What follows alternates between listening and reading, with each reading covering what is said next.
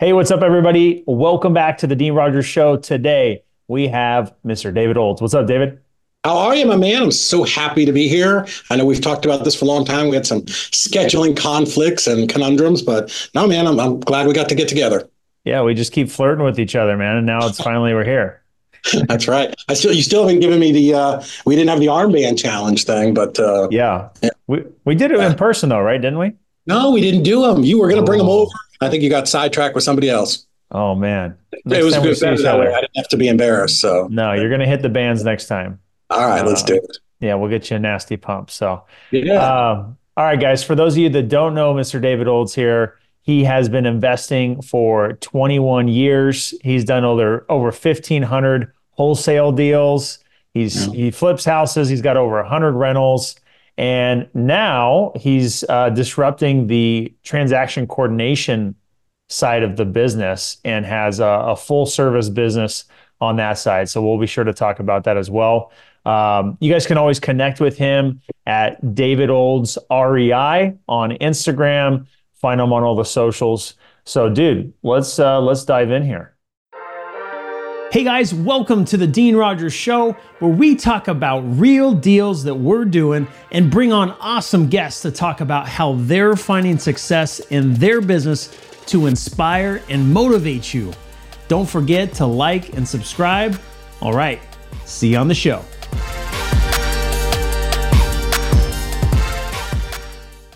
Yeah, man, let's do it. 21 years. That sounds stupid even to me. Like, I think that sounds like somebody who was just too dumb to quit. I think it really is, is, is, what the answer is, right? I'm the guy at the party who stayed too long, I guess. I don't know. Yeah. yeah 20 years. Hey, that means you're, you, you found something that uh, you like and you're working on. So, well, it beats the heck out of a, a, corporate job, right? That's that's for sure, right? We're we're not out here digging ditches or doing anything like that. We're uh, you know our job as investors. We're here, you know, helping people, helping sellers, and helping buyers, and you know, putting deals together. It's what's not to love. That's right. Well, uh, I'd love to kind of go back and talk about when you were getting started and kind of like how you got there because I don't know your story just yet about how you how you yeah. did get started. Yeah, so uh, you know, I, I, don't feel like I have like this tragic story, or you know, some people have you you've had Eric Klein on, I'm sure, right? Have you Eric Klein? No, oh, you should. Yeah, I, I, had to follow him speaking at uh, an event, and you know, it was you know, he's like, you know, 14 years ago, I was three blocks away doing crack, and now I'm like, I'm like, having to follow that was horrendous, right? So I don't have that kind of story, but um, no, man, I, I, grew up in in Boston. Had a great kind of just middle class family. Uh, my dad was was ex army, so uh, you know we our lives were were really revolved around chores and responsibilities and and all of that type of stuff. So, you know, my dad growing up was always, you know, fixing the house. We were building additions. We were doing all that stuff. So, like, I was a kid that had to come home every day and do an hour and a half of uh, chores in the yard, no matter what the weather was. And on the weekends, it was like four hours, which, you know, at the time just seemed like the end of the world to a 13 year old. Right. But uh, yeah, so you know, funny because I got so tired of. We lived in Boston, so the one thing we do in in the fall is we do nothing but rake leaves. and uh, so as a kid, I was always like, when I grow up, I'm never going to make my kids do this. I'm going to live in a condo, and you know, I won't make them do any of the things that my parents are making me do. And turns out, you know, what happens is you become exactly like your parents. So, uh, you know, my uh, my wife and I got we got married in 2002 and the first thing we did was we went out and bought a house and tore it apart and started remodeling it, which, you know, because that's sort of the background I came from. Plus, I also worked for a, a uh, building materials company in uh, Florida. So, so anyways, that was cool. We we got this little house in Apopka, Florida. We you know went in and just did some you know changed out some flooring, some doors, just just stuff like that. But we resold it two years later, and uh, we made almost fifty thousand dollars in two thousand two. Like that was that was pretty good. So uh, I remember going to the going to the closing with with our agent, our, our realtor, and she's like, "Hey, you know, you don't have to pay tax on this money." I'm like, "Well, why?" She's like, "Well, because you lived in it for two years and it's homesteaded, dummy." I'm like, "Oh, well, that's interesting."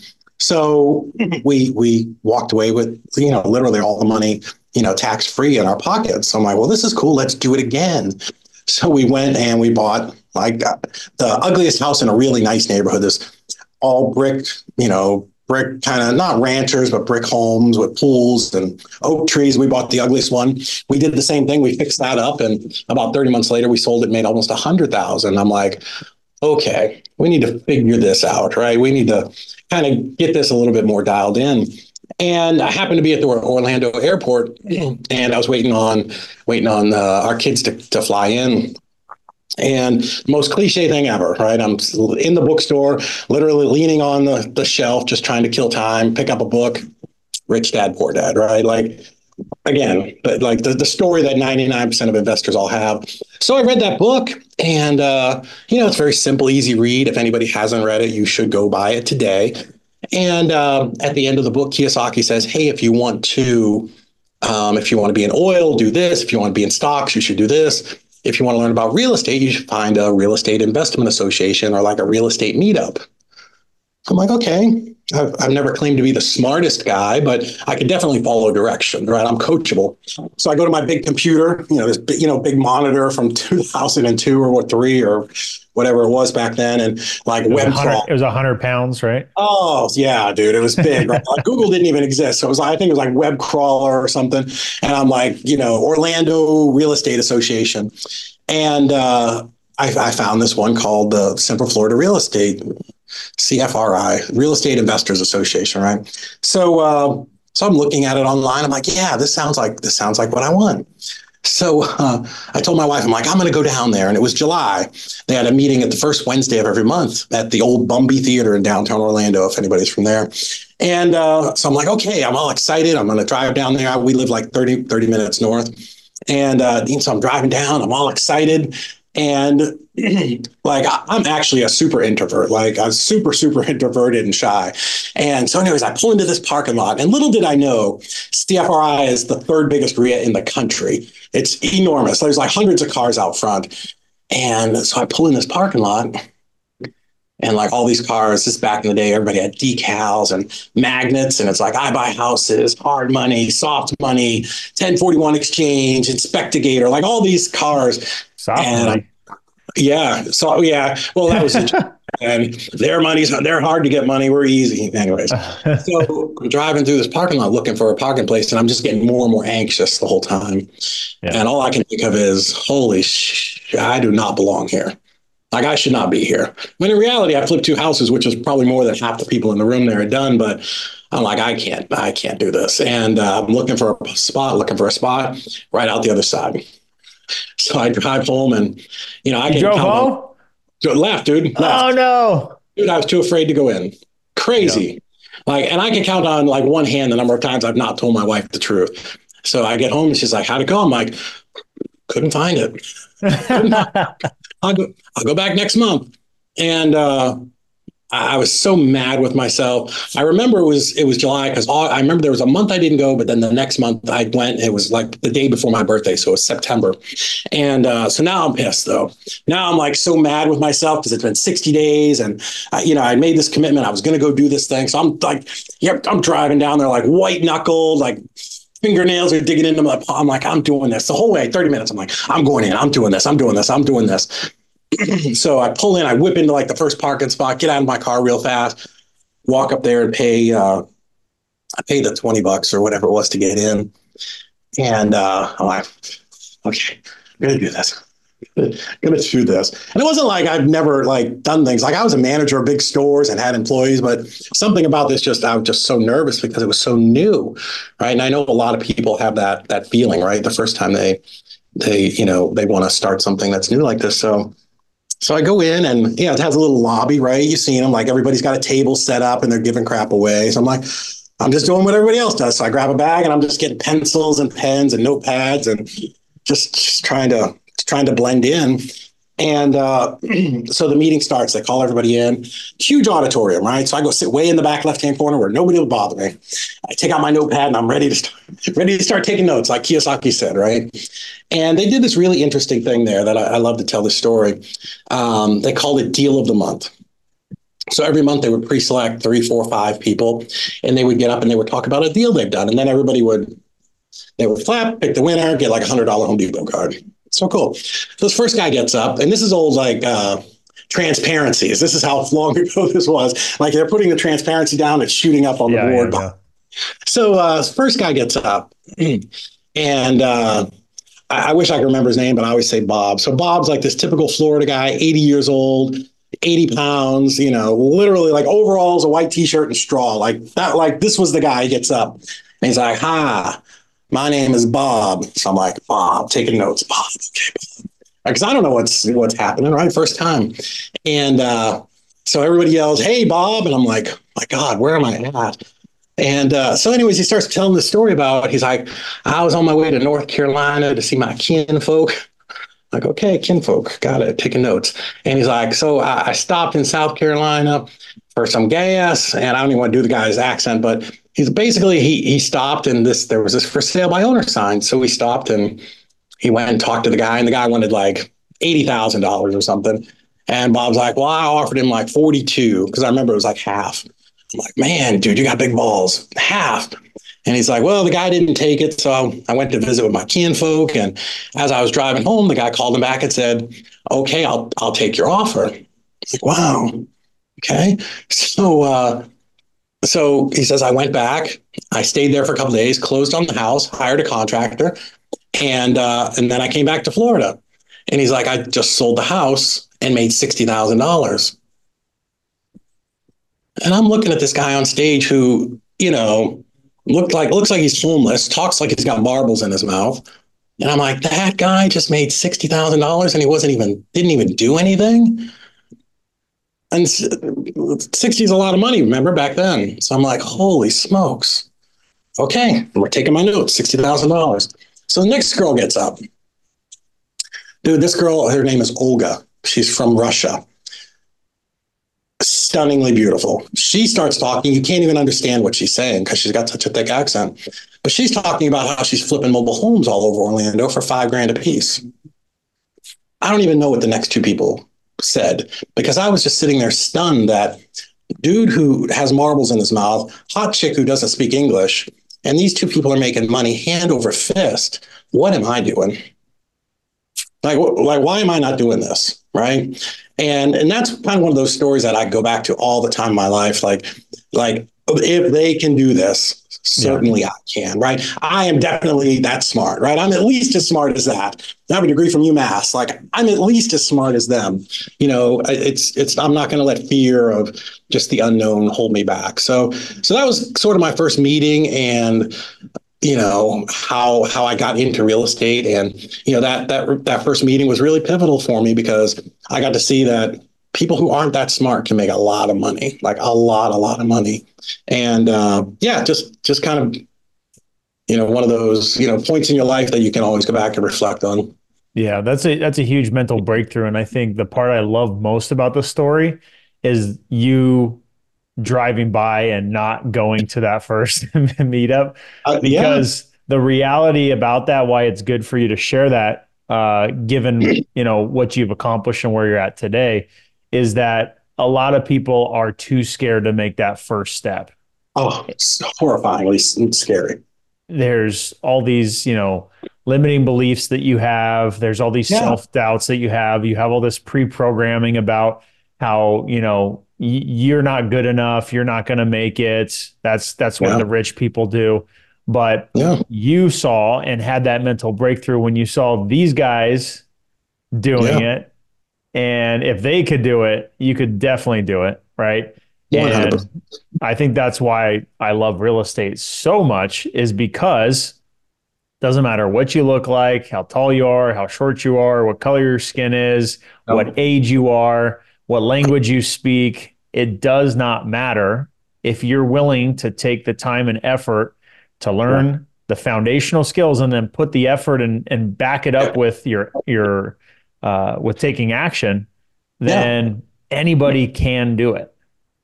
Yeah, hundred percent. It's you know I say it's the great equalizer, right? It doesn't matter if you're rich or poor, where you come from you know everybody can can 100% get rich in real estate in fact most of the people that we know that are wealthy in real estate started with nothing you know yeah. with, with absolutely nothing so no uh, you know big believer in it it's if you if you want to work hard and have the least little bit of discipline like you can do this. Um, getting rich is not it's not complicated it's not exciting right? It's really not. It's it's being able to do the same thing that works repetitively over over it, and over. Making making the call making the call sending the messages sending the sending the direct mail you know going out on the meetings you know learning the most basic of people skills. And uh you know and you you can you can make money. Now if you start to excel in any of those areas my goodness you know then you're you're off to the races yeah that's another nugget right there, man. Is there is there is no secret sauce. There's there's little no there's little things that can help you and accelerate it, like you said, yeah. but the real secret is just being willing and able to do it over and over and over again. Because I think another area where people get caught up when they're getting started is they'll take the action. They might even get some results. They might even get a deal yeah. or two, uh, but then they stop doing those things that they were doing to get those deals and the effort yeah. that they were putting in there, and then they're just wondering why it's not still working. So, um, yeah. for you, what was it that took you from doing those those two deals yourself, right? That you just kind of happened to flip your own houses yeah. to go into the meetup. What what were the next steps you took to really just put the rocket fuel on? So for me, um, now, like I had a great job. I had a good corporate job. I was back then probably making 80 or 85,000. My wife had a good job, 60 or 70. So we were in Central Florida, like we were good. Like, you know, we we definitely were were making money. And then so the one thing I did is is that that RIA was really amazing. They had a meeting, you know, four nights a week, someplace in Central Florida. So I got very involved in that. They uh, they would do weekend seminars. They would bring in guest speakers. There was there were local groups for landlords, for accounting, for you know, wholesaling. Like there was a group for everything there. So I just immersed myself as much as I could in that world. And that's one thing about entrepreneurs, you know, where we get a little obsessive about stuff.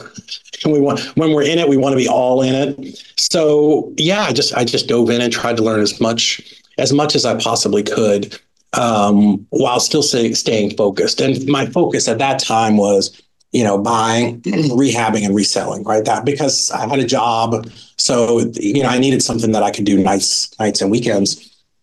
But yeah, for for sure, the biggest catalyst was you know getting involved in in the education that I could, you know, belonging to the group, attending as much as that as I could, and just being around people who were actually doing the business. Because then you can see, oh, this is a real thing right? This isn't just something that I read on a book or this, you know, ex football player. No wonder he's doing so great, right? Like, yeah. yeah. Yeah, or something, or me, you know, they look at me like, oh, you've done 1,500 deals. Of course you can jump on the phone with somebody. But, you know, when you see people every day, you know, out there, you know, winning and sometimes losing, but they're in the game and, and that it actually works, it, it just strengthens your belief system. Um, and I paid for coaching. I paid for mentoring and coaching and, you know, big believer in that. I think, uh, you know, I've spent hundreds and hundreds and hundreds of thousands of dollars in uh, you know mentorships and masterminds and all those types of things but you learn so much and make such such great connections. So so we continued to do that until um like 2008 2009 because then it was the end of the world right? Then it was the the great great recession or depression or crash or whatever whatever you wanted it to be. And uh, so by this time we'd done maybe 15 houses. And um, we knew something was happening. We knew the market was slowing down. We could tell from our business. I, I worked for like 84 Lumber. We were building material supplier. So we knew that the market was slowing down really fast. You couldn't tell, like you didn't know we were about to fall off a cliff, but you knew there it was a little bit of a slowdown. So we wanted to. Um, my wife and I realized we need to we need to be investing someplace else because Florida's just it, it kind of got too out of control, and now it's so competitive, and it was it was it was just it was a difficult environment to, to be an investor. So we started looking around and we found Chattanooga. Um, Chattanooga, you know, had relatively low, um, you know, hadn't had much of a fall off in pricing. Um, it was poised for a ton of growth. Volkswagen had just announced that they were going to open their first production facility in the United States here. It was the first city in the country to have um, gigabyte internet to every every house. It was called Gig City. Um, let's see, Volkswagen, Amazon opened two fulfillment plants here, almost back to back. So, so it was a city that was really on the rise. So, so we bought our last house in in Deltona, Florida, And Dean, I bought this house. It was a probate deal. I'm like, we're going to do one more deal and, and then we're to, we're to bounce out of here. So I bought this deal, little three bedroom, two bath house, 742 Trafalgar Street in Deltona. and, uh, identical house, one block over, two blocks down, had just sold for 214. So dude, I'm at 97. Like I'm good. This is in, this is in October of 08. So I'm like, so like it had slowed down, but like that's all it had done. So I'm like, okay, we're going to take one more bite at the apple and we're going to take our 50, 60 grand and we're going to skedaddle out of here. So back in those days, I was younger, skinnier, and had a lot more energy. So I did all the rehabbing, scraping ceilings, putting down tile, doing all that stuff. So I finished my house in uh, like October, late October, called my realtor and she's like, yeah, let's, let's list it in January because you know, we don't want to list it during the holidays. Nobody's going to buy. You're just going to get a bunch of days on market. I'm like, oh, okay, that makes sense. So January comes around. I call her. I'm like, hey, Shana, come on over. Let's get this thing sold. And uh, so she comes over and she's like, it looks great. I'm like, I know. She's like, you did a good job. I'm like, I know. What can we sell it for? So she, you know, this again, 2008 or nine, no iPads, no computers, right? She pulls out this notebook with like all these pages from MLS. She's like, well, I think somewhere around 154. Shana, one block over two block, 214. Oh, yeah, that was last year. We had gone over the cliff at this point, probably sometime in September or October. And what had happened was for all the three years before, where everybody had been running around talking about pre foreclosures and how to market to pre foreclosures, well, guess what had happened? All of them hit the market all at once in late fall of 2008. That was the beginning of the crash. And, you know, for a lot of people who didn't live through that and it just used to hear people talk about it, like Google Dan Rather. like coming on the news at night saying we're not sure if the economy will open in the morning like it was scary shit i'm just telling you it was a bad time so i'm like well i you know I, like I, I sounded like every new investor ever my house is better than those houses just the stupidest thing ever and i'm like well I'm not going to sell for that. That's stupid. Those are foreclosures. My house is remodeled. And she's like, Yeah, I don't think it's going to matter. Like, it's it's it's bad. I'm like, well, this is my ticket out, right? Like this was, you know, even though we were making good money and flipping houses, like we are spending money, we are going on vacation, we weren't we weren't banking all of that money. So I'm like, well, here's what I'll do. And I thought I was the most magnanimous SOB ever. I'll do it for 165. And she's like, okay, sign here. She's a listing agent. She doesn't care. Walks out, sign in the yard, out she goes. So I'm on the market in January of 2009 at, dude, like a big discount, right? And uh, like a 25% discount. not one call, nothing, not, not like not even a click. So I call her in February. I'm like, hey, what should we do? She's like, I don't know. You know, you really need to probably lower it. I'm like, if I go to 155, will that get it done? She's like, no. I'm like, what do you mean? You told me 154. She's like, you probably need to be at like 148, 147. I'm like, I'm not doing, I'm not doing that because I'm so smart. All right, we'll go to 155. Like a couple clicks, but not even a showing, like nothing. So finally, March, I'm like, oh my God, what do I got to do? I got to sell this thing. Cause now I've told my, my boss, like, I'm leaving, like, I'm out. Yeah. And uh, so I'm like, all right, just do the 145. I'm like, if I can, if I can clear 30 grand and get out of here, it'll be great uh, because we've already started like you know, my brother was going to move to Chattanooga with us, so he's already up here, and we were, you know, trying to start wholesaling. So I'm like, I got to get get going. I'm like, put it at 145. I'm like, will that do it? I don't know. I'm like, you're kidding me. Like, what is the number? It's like, honestly, probably 125. No. I'm like, I can't, I cannot sell this thing. I, I have more, I have over 20 grand in it in my labor. I'm like, I can't do that. I'm like, put it at 145. So finally, a month, we had some showings, still like no offers. Like, this is how bad it was. So, so, you know, when people were saying like last year we're in a recession, we were not in a freaking recession. It drives me crazy. You know, being in a recession is like picture, picture the fat kid chasing a tennis ball down a hill. you can't catch the price that's falling so fast. That's a recession, right? Like that's not what we were in. We, we had this little dip. I get it. Some of the, your area, maybe coastal areas, you had a little more contraction, but most of America did not did not see that. Uh, not like we were seeing in Central Florida back then. It was terrible. Hey guys, I hope you're enjoying the podcast. I wanted to take a moment to tell you about my coaching program and the community. Besides teaching you exactly what we're doing in our multiple seven figure real estate investing business, we also have several group coaching calls a week, and I give you my personal cell phone so you can text me whenever you need help. Now, if you're ready to take things to the next level, click the link down below in the description to apply. Now, let's get back to the podcast. Let's go. So I'm like, well, shit. Like, okay. So luckily, because I spent seven or eight years or whatever, six years at the RIA, I'm like, you know what? I'm going to sell this by owner and I'm going to sell it on a lease option. Like, I'm not doing this. This is dumb. So I went out and bought a bunch of bandit signs and I started making signs said, uh, uh, Deltona, three bedroom, two bath, three, two, owner will finance 5K down. Right. So, uh, so I put out a bunch of those signs and pretty quickly found, you know, within a month, I found somebody that this nurse that needed to buy a house that had bad credit. And, you know, I didn't do a great job screening or anything like that. But essentially, like the, I think the, uh, like the 6th of June, she was moving in. We were moving out with our U-Haul. And I had my cashier's check for five grand. And that was pretty much at that point all the money that me and my wife had. Like that was it. Wow. So it's me, my wife, two teenage boys and three fat dogs, and we load up our our Jeep Grand Cherokee and a U-Haul, and we we we go to Chattanooga.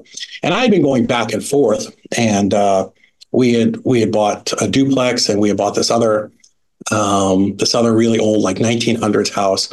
Well, we had contracted it, so. Um, I don't know if you've ever you go in a house and then you go back later and it's not really what you remember.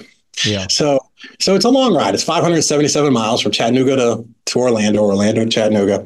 So we we get up uh, early. We drive all the way up here. I get get for the closing at like four o'clock, and then we drive over to the house. And he and I pull up to this house, and I'm like, "This is a little shittier than I remember. um, a little shittier than I remember." So you know, we're so exhausted. We open the back of the truck, pull out like two mattresses, like literally some dog food and a couple fans because of course it's a 1900s house with no central AC and just drag it in there and uh, throw them on the floor. Like we just have to get some sleep because we're exhausted. And you know, before I went to bed, like now I realize like the floors in this house are kind of kind of wonky. There's no air.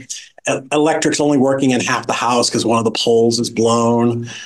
And man, I'm laying on this this mattress with you know with my wife. The kids are in you know the same room with with on their mattress and the dogs, and like it was the worst night ever. Like I literally cried myself to sleep because I'm like, what have I done? Ugh. Like what? Like I'm, you know, you're supposed to be a dad and a husband and a provider, and I at least went from this really nice house in Deltona to this this piece of crap.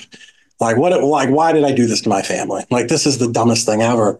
Like I could have got a job. Like I could have just said screw real estate and I could have just got a you know found a job someplace and and kept my kids there where their friends were. And and it was like that was probably like one of the worst nights of my life just laying there thinking this is a freaking tragic error you know? Um, but we woke up the next day and fucking got to work right? Like we realized okay we you know there's three ways to make money in real estate right you know, quick, you know, fast, medium, and, and you know, slow, long term. Fastest is wholesaling, right? So, believe it or not, after doing 15, even though I've done 1,500 deals in the last whatever 14 years, like I couldn't. I tried wholesaling once in Orlando and couldn't make it work. Really, I couldn't make it work because I was making a bunch of money. I didn't really need it to work, but I needed it to work up there. Like we had five grand, that was it. Um, you know, again, two boys and three fat dogs and a wife. So, um, so we got to work the next day and we found our first wholesale deal within like 20 days, closed on it, made six grand. And then just, just after that, just started, you know, more and more deals. And, you know, it was, it's that literal, literal, literal burning the boats, right? We had no yeah. option. Like this was it. You know, we made that decision. I made that decision for the family. Luckily, my wife was always such a good sport and on board for whatever we wanted to do. But uh, yeah, we uh, we we found a way to make wholesaling work out of sheer necessity. And it was wholesaling old school, bandit signs, running up, putting door, you know, little post-its on the door, um, you know, handwritten yellow letters, driving for dollars. You know, that was that was what we did for the first probably three years of, of being here. We wholesaled just a lot of houses. So yeah, so that's that's how we ended up in Chattanooga and, and wholesaling. Crazy man. So yes. that that time in your life, um, what is it that helped you get through that? Well, so so I think a lot of it comes back to my parents, right? Being very um um you know you don't you don't start something and not finish it i was a boy scout and eagle scout so that taught me some some leadership and kind of stick with it skills. Um, i have plenty of catholic guilt to go on top of all of it just as a little cherry on top right? Like you can't you can't let your family down. Um, yeah i mean I, I i i had responsibilities. You know i had a wife two boys and three fat dogs that that depended on me to make sure that that we figured this out. So it was necessity just literal sheer necessity. There was no there was no there was no option. Like like I knew it worked. I'd been around plenty of people in Orlando who were big wholesalers, right? So I knew wholesaling would work. And honestly, we weren't rehabbing then because nobody rehabbed for a couple years because nobody you, nobody could buy anything, right? Banks weren't lending money. So rehabbing was really off the table. Um, when we first thought about coming to Chattanooga, was to buy apartments, but again, banks were busy taking back properties, not lending on lending on new ones. So no, I mean, I, I don't have, I don't know of anything else other than just sheer desperation and, and, you know, wanting to make sure that I provided for my kids. I can tell you the, the first summer that we were here, weirdly enough, it was a, it was one of the best summers ever we had with our kids, but like we couldn't go on vacation. Like we'd go on hikes, you know, up, up to the mountain, up to Raccoon Mountain, Raccoon Mountain, or, you know, we go over to Ocoee where the uh, whitewater rafting was for the Olympics in Atlanta, or you know, we'd do a, you know, a barbecue in the backyard, you know, hot dogs on a stick.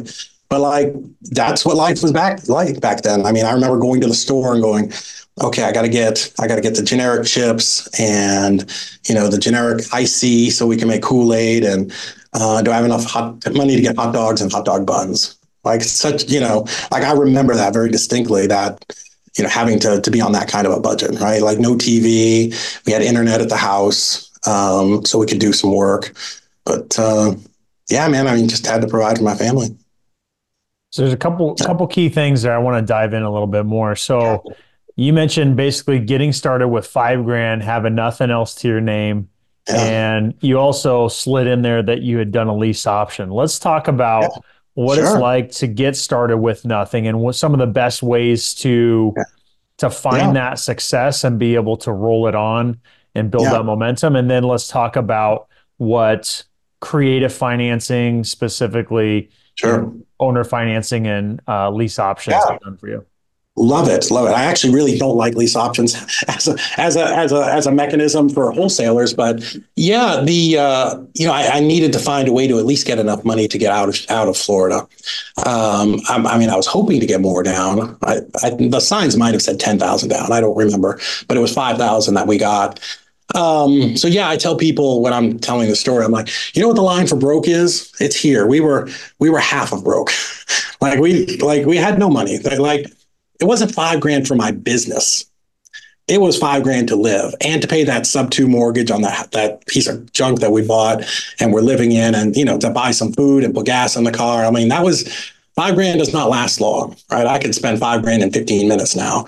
So like it was it was not a lot. So we knew we knew that we had to to go out and do it. Um, starting with nothing, honestly, I, I think most people are probably better off starting that way because um, you have to really bootstrap it and and figure it out.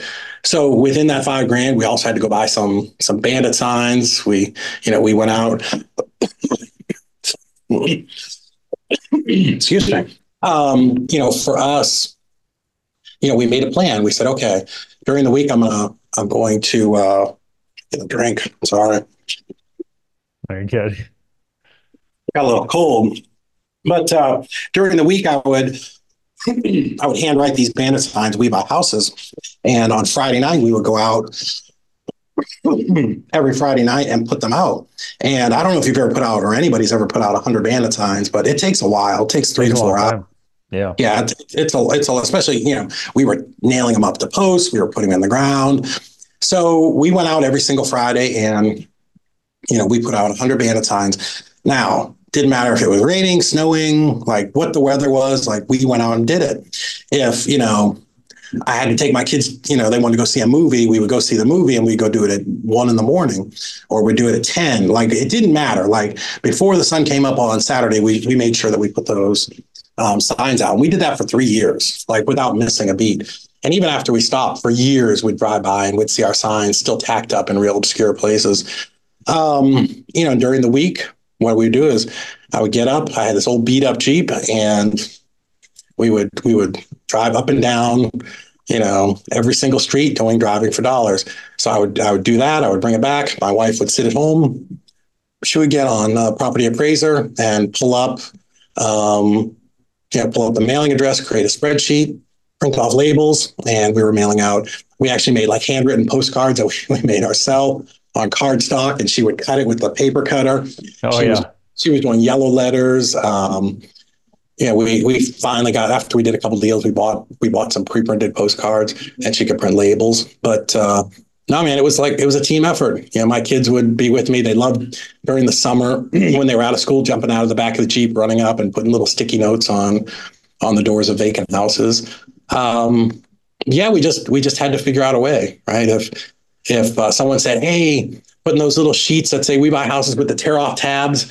at laundromats, that works man, I, I, was going out. We we did it. Like you know, and what was different back then? There was also no REIA here in in Chattanooga, so we actually started one so that we could have a, a group of people to meet with. But uh, there was no education. There was no podcast. There was no like all the stuff that is available today. None of that was around back then. There was Ty the Flipman Taylor out of Birmingham. He had a YouTube video series which was really good in the early days.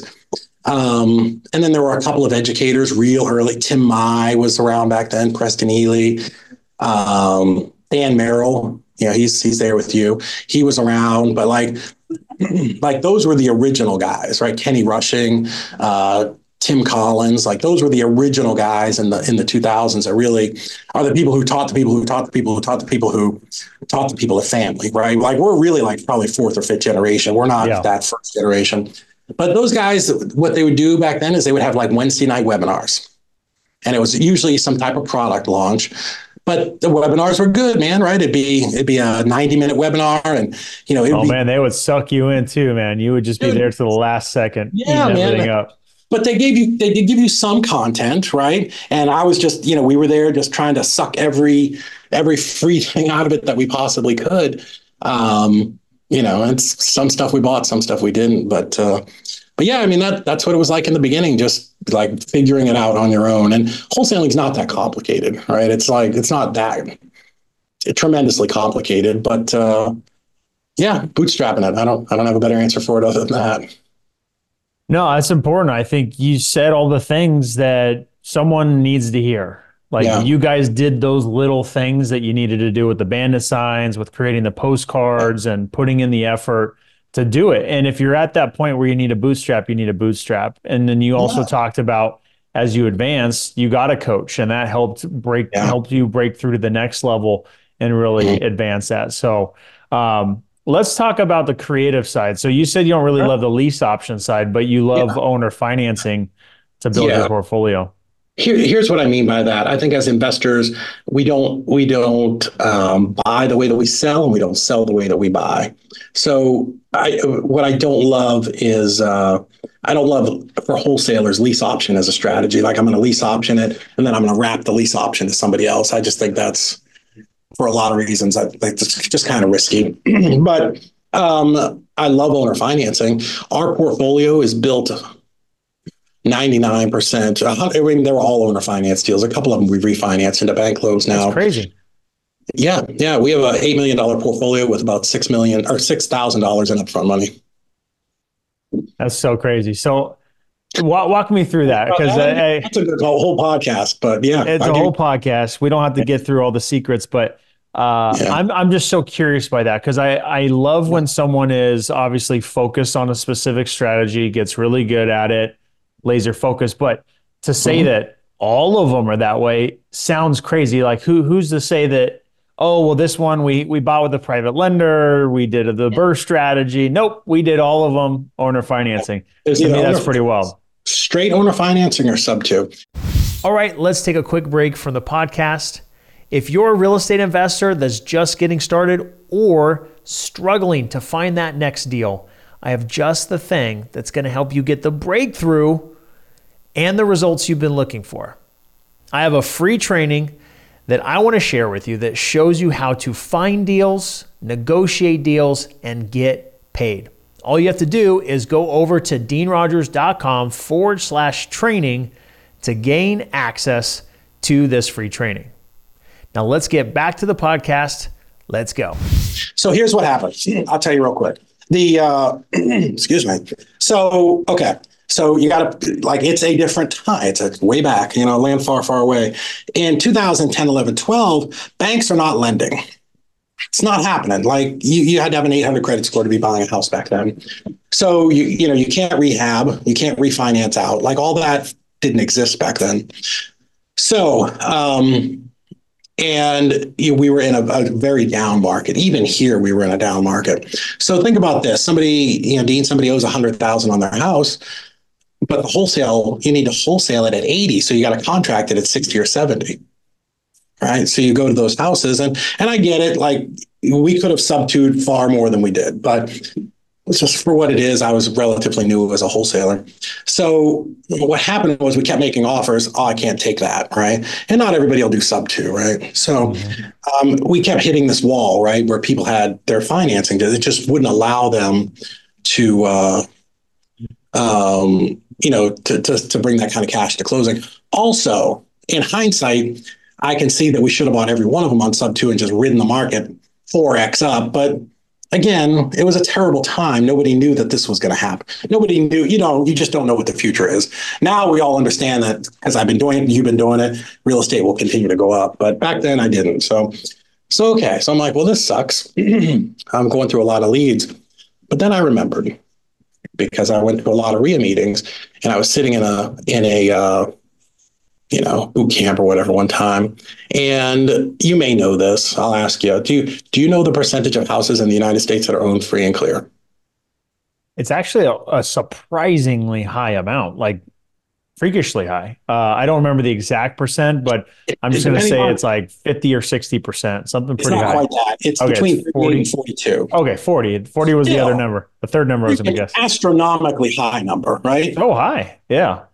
Now is that is that uh, no is mortgage? That, um, yeah, so it's no mortgage, but is that uh, like down to a certain specific area or region that that's most that's common? nationwide.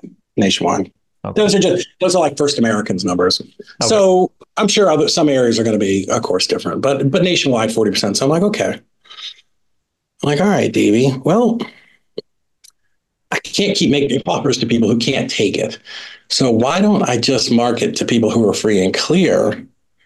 Then I can make them whatever offer I want. And if they don't accept it, that's cool, but at least I have a shot. Right? Like at least there's a possibility that they could accept my my $60,000 offer. So we shifted all of our, and this is probably in 2010. We shifted, and we were still driving for dollars, but we shifted all of our, you know, list pulling to free and clear.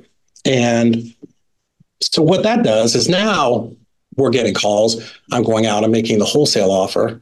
And uh, sometimes they take it, sometimes they don't, right? Like if you're good, one out of 10 will take it. But that means nine didn't, right?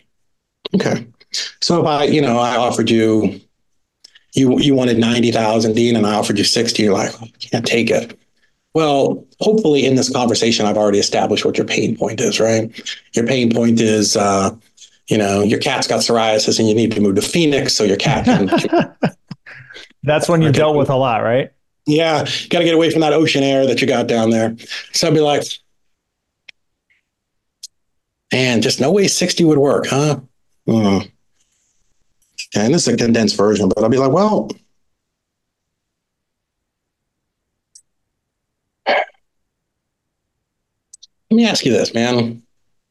Because it's got to be like the first time you've ever thought about it. Yeah. I love uh, by the way, I got to pause there. That when I teach my students, when I teach my team, it is 100% has to be like that. You have to give it your effort like you're going to get an uh, you know an Emmy award or whatever award, right? Um, because it needs to be like a genuine feeling and you yeah. need to have that pause. So I love that. I just had to talk about that. So also, you're the perfect person for this analogy. This is what I tell people. This is not the fun and gun passing game. This is why do you go to the running game in football? To slow it down, right? You got to slow down the pace of what's happening. Mm-hmm. In our brain, this is all firing off like rocket ships, right? But when you're talking to somebody, most people only sell a couple of houses in their life, and it's yeah. with a real. So when you're going to start talking about other crazy shit, you, you, you cannot overwhelm them and show them how smart you are. It's got to be simple, right?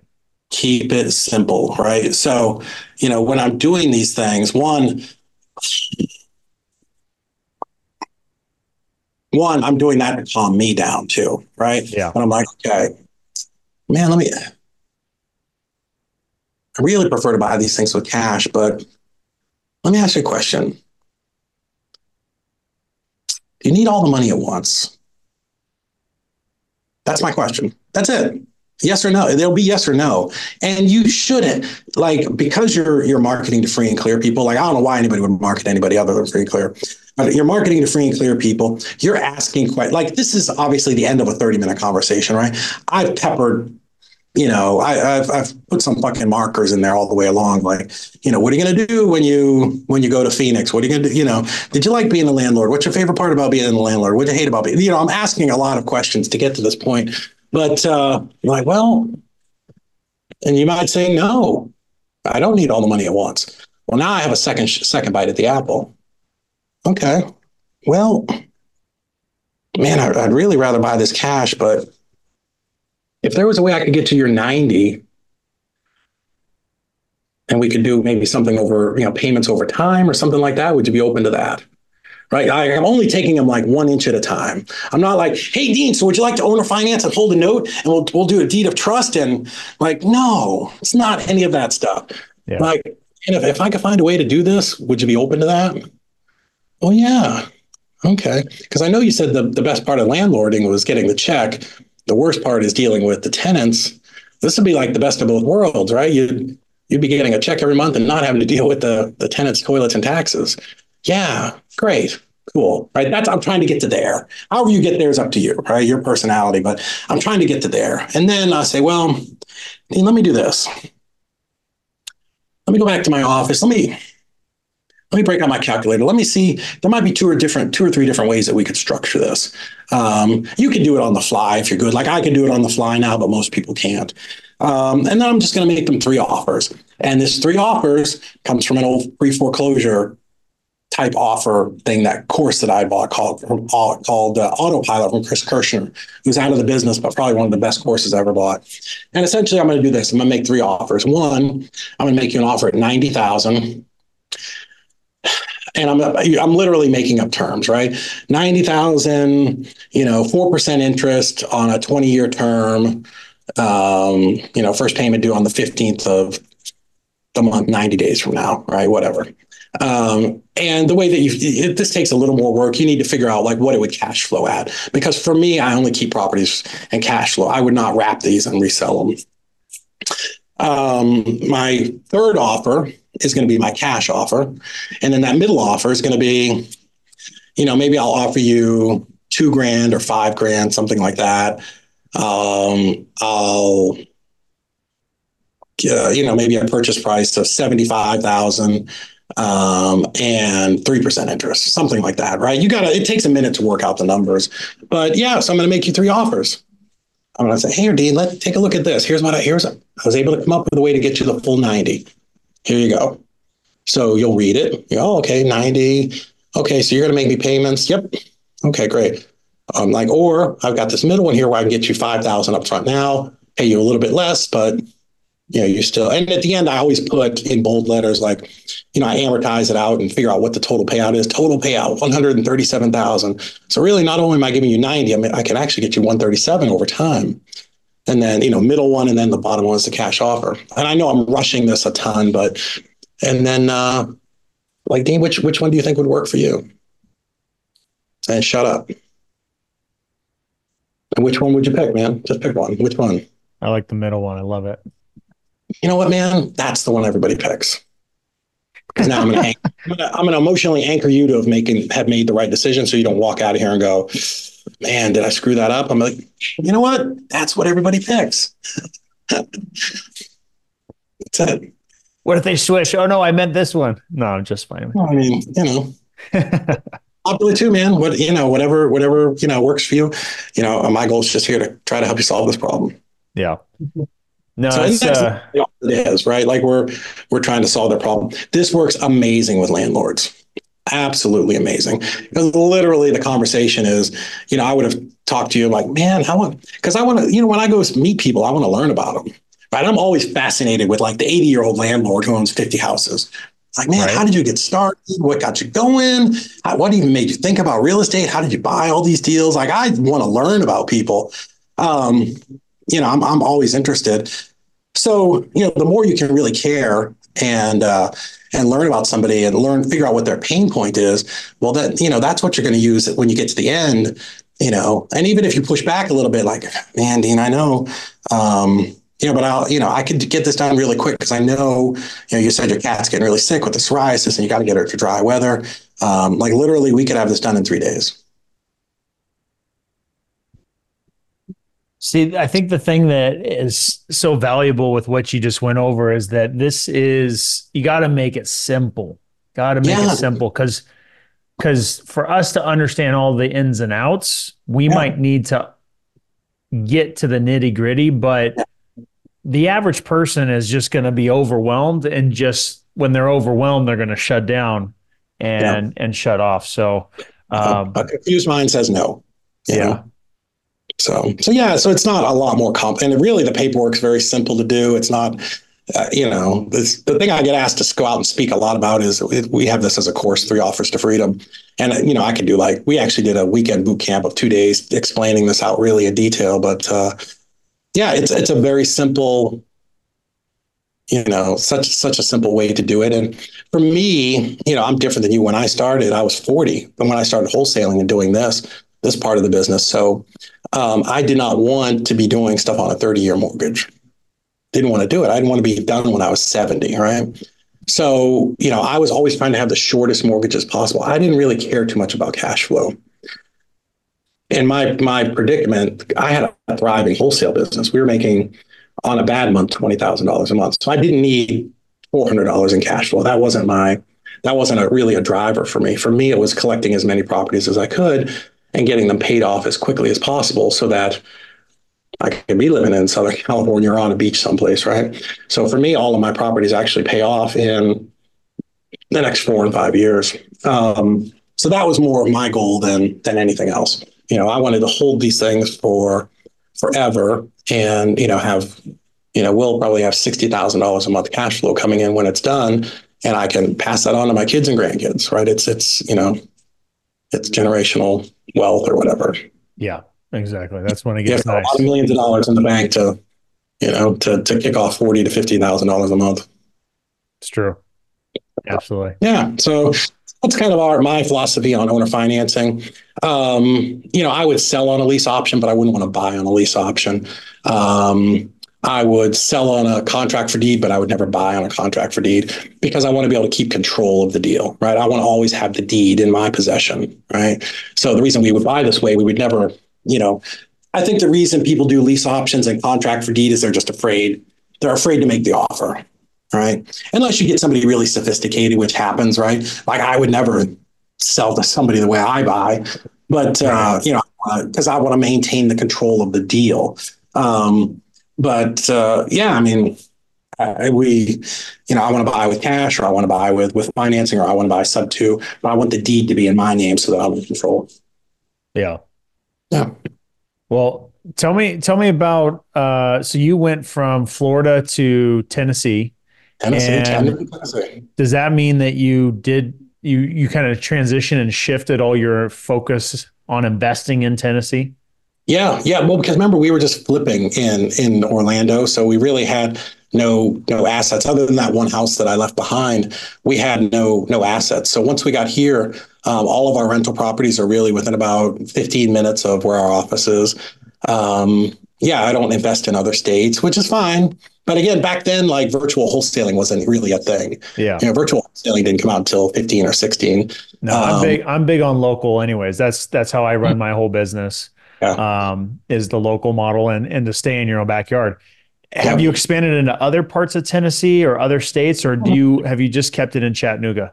Yeah, and we're right on the Georgia line, so I have a couple properties in Georgia. Like. I'm, you know, your arm could probably throw a baseball into uh, into Georgia from here. So we're I'm relatively like a, a, quarter mile. So we're Chattanooga sits right on the line. We're exactly two hours north of Atlanta. We're the first city as you go over the line. Yeah. Yeah. And ten- Tennessee's a pretty good market, right? Like it's landlord friendly. Yeah. Um, a lot, a lot of, of growth there. Um, no state income tax.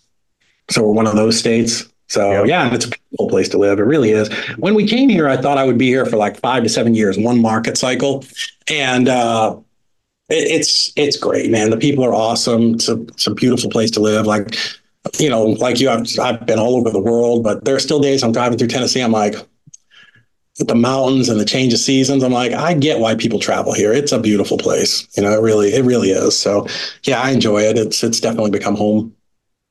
That's awesome. I've I've looked mm-hmm. at Tennessee as a potential market myself, even though again, everything I own and do is in Central California and, and where I stay focused. But um, let's talk. Let's end with talking about uh, something that you've become known about, which is your business with uh, outsourcing the transaction coordination aspect of the business. Walk me through that real quick. Yeah, so we are we're a, a, a virtual transaction coordination company. So we're sort of like um, we could be like your your VATC. Um, for us, the way that it happened was we were wholesaling nationwide. Actually, this room that I'm standing in had our our own personal TCs in it, and uh, so you know the the COVID happened, you know, whenever it was four, three, four years ago, or whatever that little recession was, or blip, and uh, you know, a lot of people started letting go of people on their staff. So you know, I'm an InvestorLift cartel boss, and some of the other cartel bosses were like, "Hey, man, I, I let go of my TC and my assistant." Can you like you still have yours? Can you help us do some deals? Because that was kind of the thing that I was always known for. The thing I coached on was dispositions and again, 20 years of doing deals, all kinds of wacky deals, you you get you get good at title work. So um, so I was always kind of the back half of the deal specialist. So I'm like, yeah, sure, man, we'll just we'll just charge you per deal or something. We'll figure it out. I want to help my friends. And uh, so yeah, so we did that for like a month or two. And and I'm like, you know what? I feel like this is a business. I feel like this is something that we could do. That there's a gap in the marketplace where you know there, it makes absolutely no sense for every investor in the country to go out and hire a uh, you know 30 40 50 60 thousand dollar transaction coordinator that's dumb when we can do it at scale from here and covid definitely taught us that you know closings went very remote um, everybody was, you know, sending out notaries. Like it got very virtual very quickly. That COVID was good for for that part of of our business for sure. So we launched at uh, Ricardo's event in 2021. Yeah, 2000 October of 2021. And we really got going in, in 22. We had 65 clients our first year. I just did my numbers yesterday for a meeting. So I know we did $55 million in transactions the first year. And then this year, we're going to end up at about $110 million in, in transactions, $17 million in assignment fees for our clients. So yeah, we work, we work virtual. All of our transaction coordinators are here in our office in Chattanooga.